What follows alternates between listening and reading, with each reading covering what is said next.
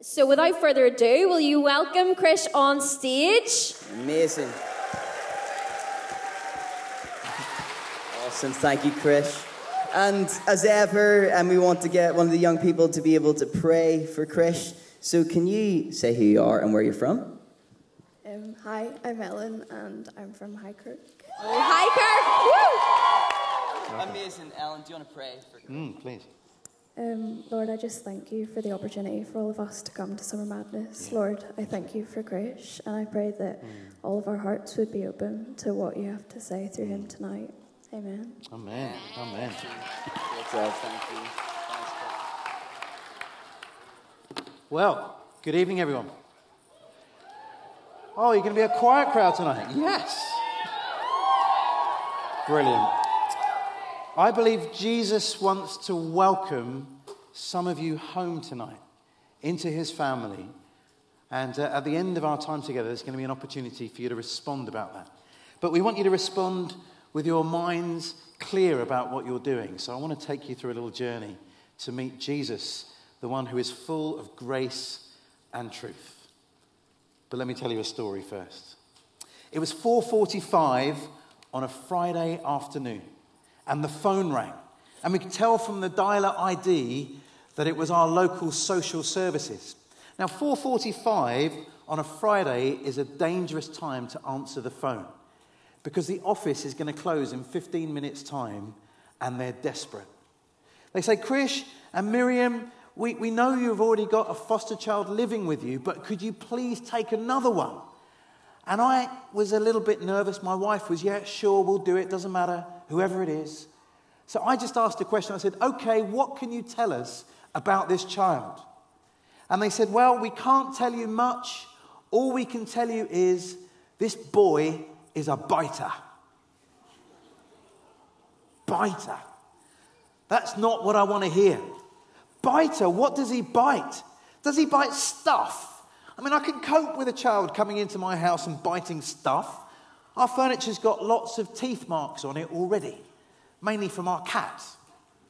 I can cope with teeth marks on stuff. But if he bites people, then we've got a problem. Because I've got 6 other children that live in my house, and if he bites them, well, where's he been? What's he been exposed to? Is he safe? But that word biter, it really got its teeth stuck into me. And I couldn't get it out of my head. Biter. Biter is an inadequate description of a human person. Because listen to this, friends. You and I, we are more than the worst thing that we've ever done. And actually, we're more than the worst thing that's ever been done to us. When God looks at you, he doesn't just see the stuff you've done wrong. He sees people full of value, dignity, and worth. It doesn't matter about your history. It doesn't matter what you're currently messed up in. It doesn't matter what's been done to you. It doesn't matter what you've done. God still sees in you value, dignity, and worth. Some of us don't feel like that. Some of us have had labels put on us. Maybe by mates at school, there's a nickname that's really getting on you because it just reduces you and crushes you. Maybe other people in your life have spoken tough words over you. Maybe it's even your family. Maybe it's your teachers. And those labels, they crush you and they weigh you down. Biter, that was the word that was on this little boy. But I knew that God saw dignity in him, even though I'd never met him before. And so we welcomed him into our lives. He was an amazing little boy. He turned our world upside down in all the best ways possible. He bit a lot of stuff, mostly sausages, to be fair. But he was 3 years old, and he'd already had 8 different families. He couldn't really speak very well because there'd been so much disruption in his life. Is it any wonder why he came to that point in his life where he bit someone? We need to know the stories of the people that are in our lives. Sometimes that will allow us to show a little bit more grace and a little bit more understanding instead of judging them. I want to tell you that seeing people like Jesus sees them is one of the marks of being a Christian. And I want to take you on a journey with Jesus as he encounters someone who also had a label put on them, who was being crushed and weighed down. And so if you've got a Bible, why don't you switch it on or open it up, whichever's easier for you. We're going to look at John chapter 8 just for a moment. And this is a story of Jesus as he encounters a woman who was caught in adultery. This morning we looked at Jesus and the Samaritan woman, a woman that was pushed to the margins because of some of her history. And Jesus showed her incredible grace. I want to show you again Jesus in action. And as you hear this story about Jesus, I wonder if you could be asking yourself, is this Jesus someone I could trust? Is this Jesus someone I could love? Is this Jesus someone I'd be willing to follow, no matter what the cost? John chapter 8, verse 1. Then they all went home, but Jesus went to the Mount of Olives. At dawn, he appeared again in the temple courts, where all the people gathered round him, and he sat down to teach them. The teachers of the law and the Pharisees brought in a woman caught in adultery. They made her stand before the group and said to Jesus, "Jesus, teacher, this woman was caught in the act of adultery. In the law of Moses, commanded us to stone such women. Now, what do you say?" They were using this question as a trap in order to have a basis for accusing him. But Jesus bent down and started to write on the ground with his finger. When they kept on questioning him, he straightened up and he said to them, "Let any of you who is without sin be the first to throw a stone at her." Again, he stooped down and wrote on the ground. At this, those who heard began to go away one at a time, the older ones first, until only Jesus was left, with the woman still standing there. Jesus straightened up and asked her, "Woman, where are they? Has no one condemned you?" "No one," she said. "Then neither do I condemn you," Jesus declared. "Go now and leave your life of sin." Think about this story. You have this group of religious people. They love the truth. They've got the law of Moses and they're looking for a way to catch Jesus out. They're full of truth, but there's no grace in them at all. Jesus is known as the man sent from God, the Son of God, who is full of grace and truth. These leaders are full of truth, but no grace. And that leads to a kind of legalism, a judgmentalism. You see how they caught the woman. Apparently, they caught her in the very act of adultery.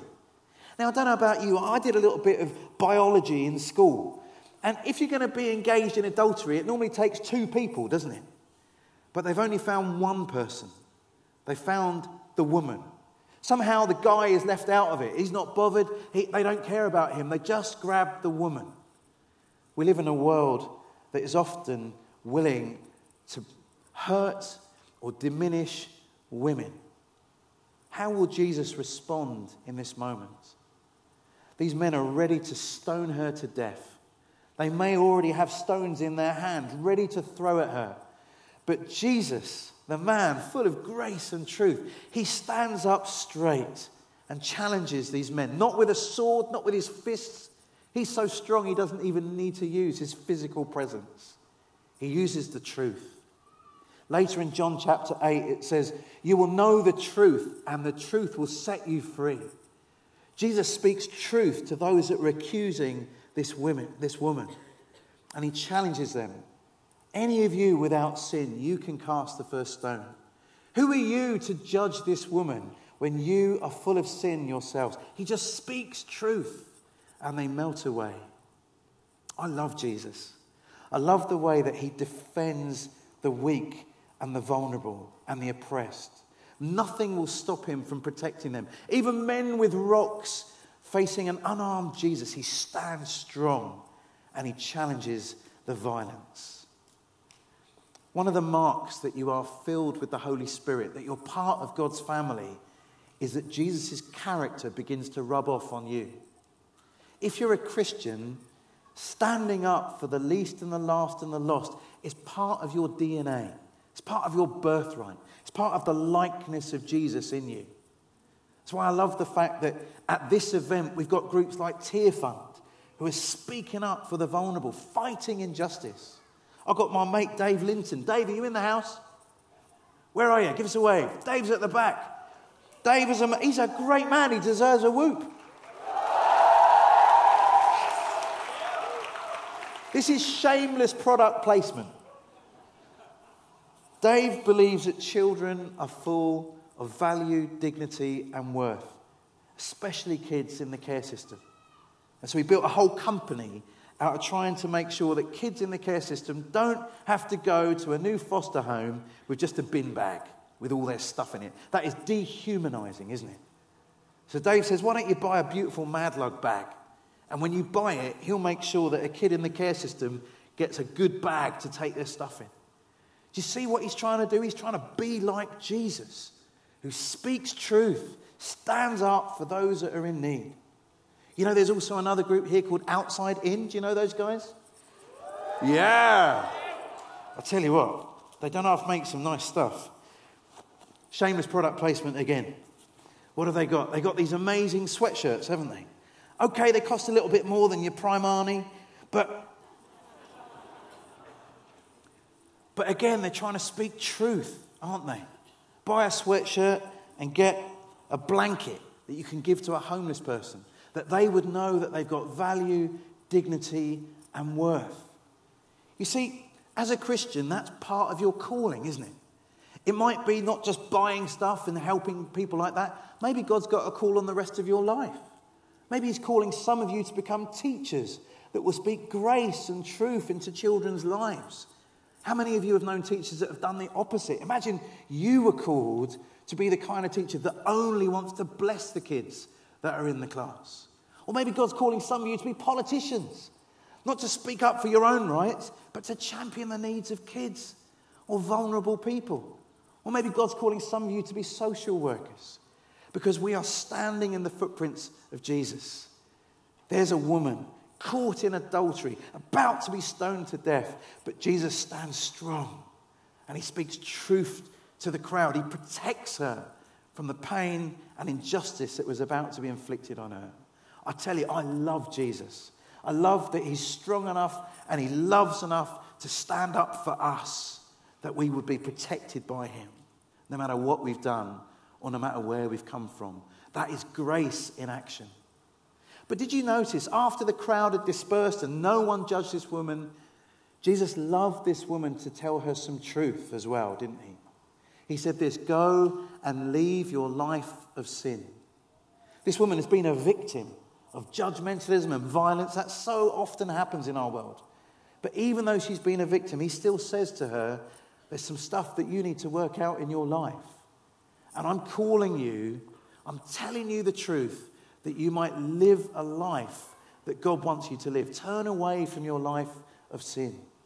Now, why does Jesus do that? Why doesn't he just show grace? It's because he is full of grace and truth. And truth means you love someone enough to warn them from the danger they're in.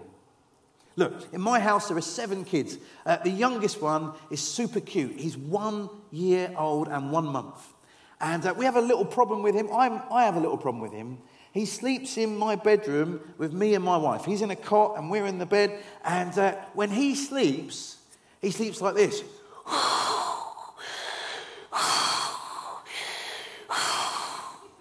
My wife loves it. She says it's comforting. She says, at least I know that he's breathing. Me, I'm having nightmares about Darth Vader trying to kill me in my sleep. And how about this? This little boy, what date is his birthday? May the 4th.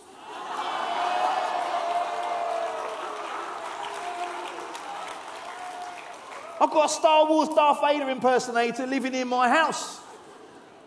I tell you what, though, I love him. I love him. He's so cute. He's always smiling.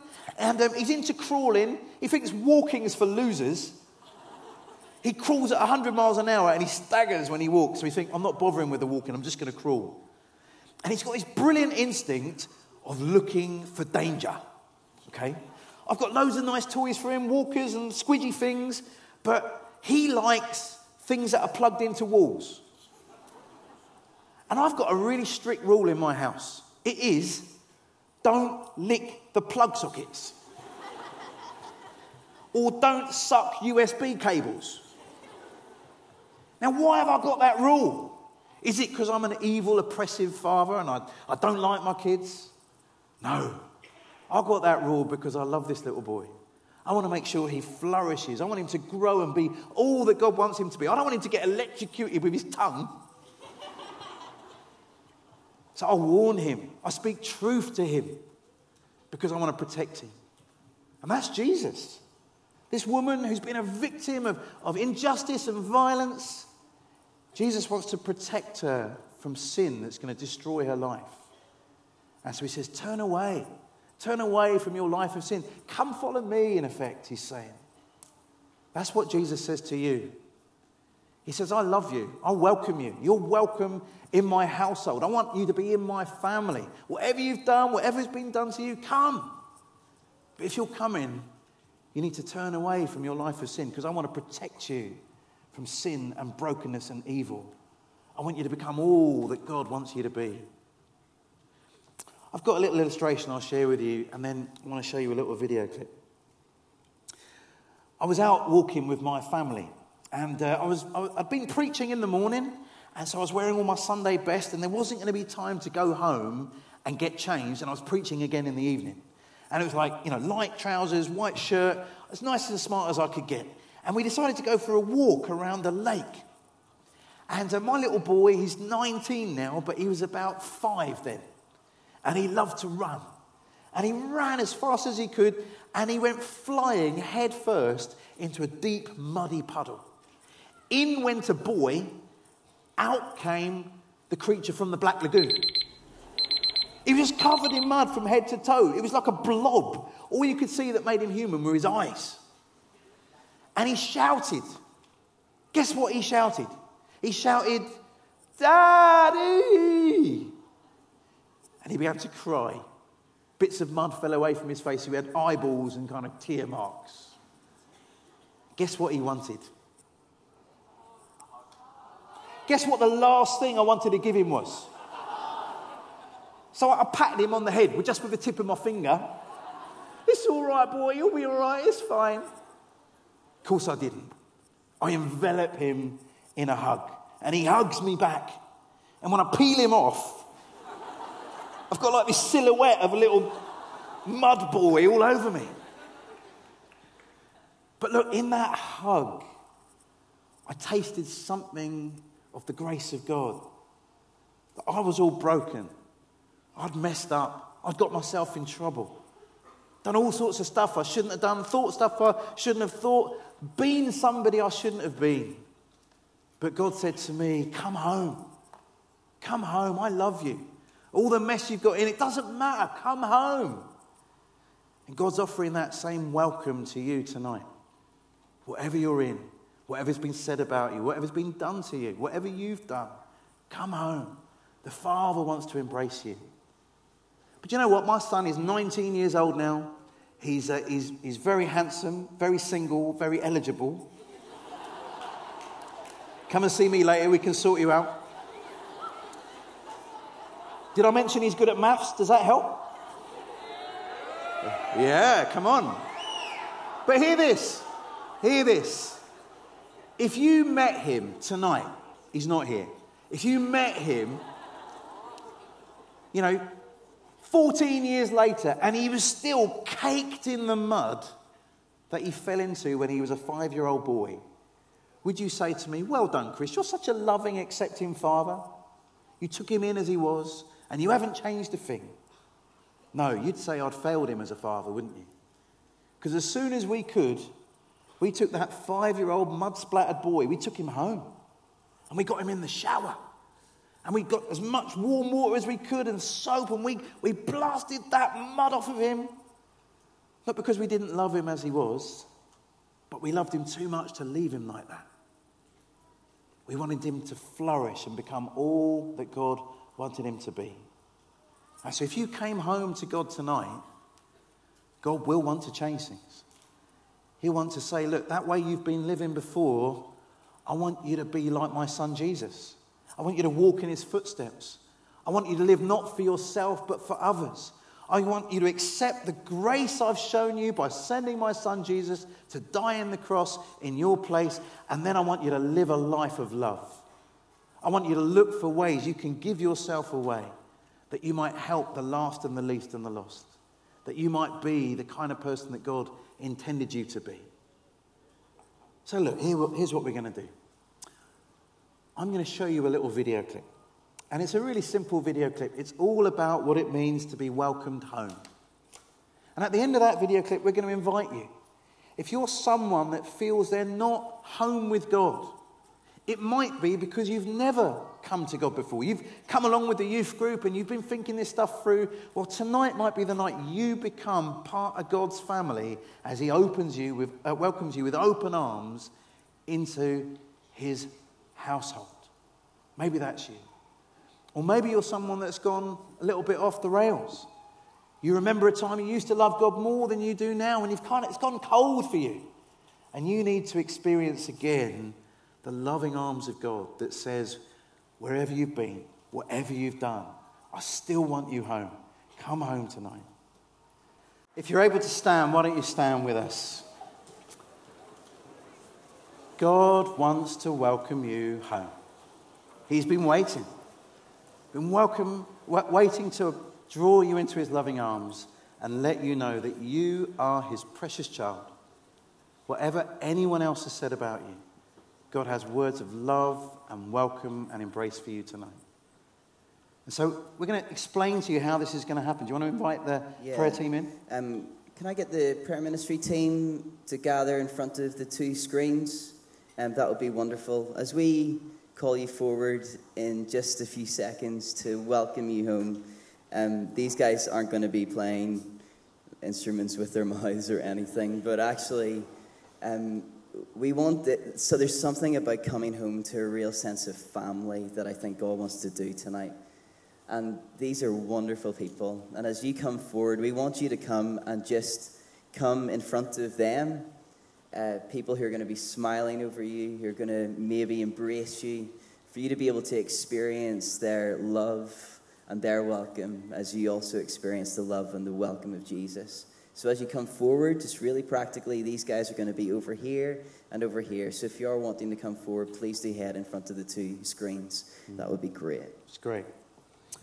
The band are going to play a song that talks about the welcoming love of God. It's called The Wondrous Cross. It was on the cross that Jesus stretched out his arms to pay for the sins of the world, but also as an act of welcome to the world. Come, receive the love of God. It's all here for you. It's costly. It'll be difficult to follow in his footsteps because he'll call you to fight injustice.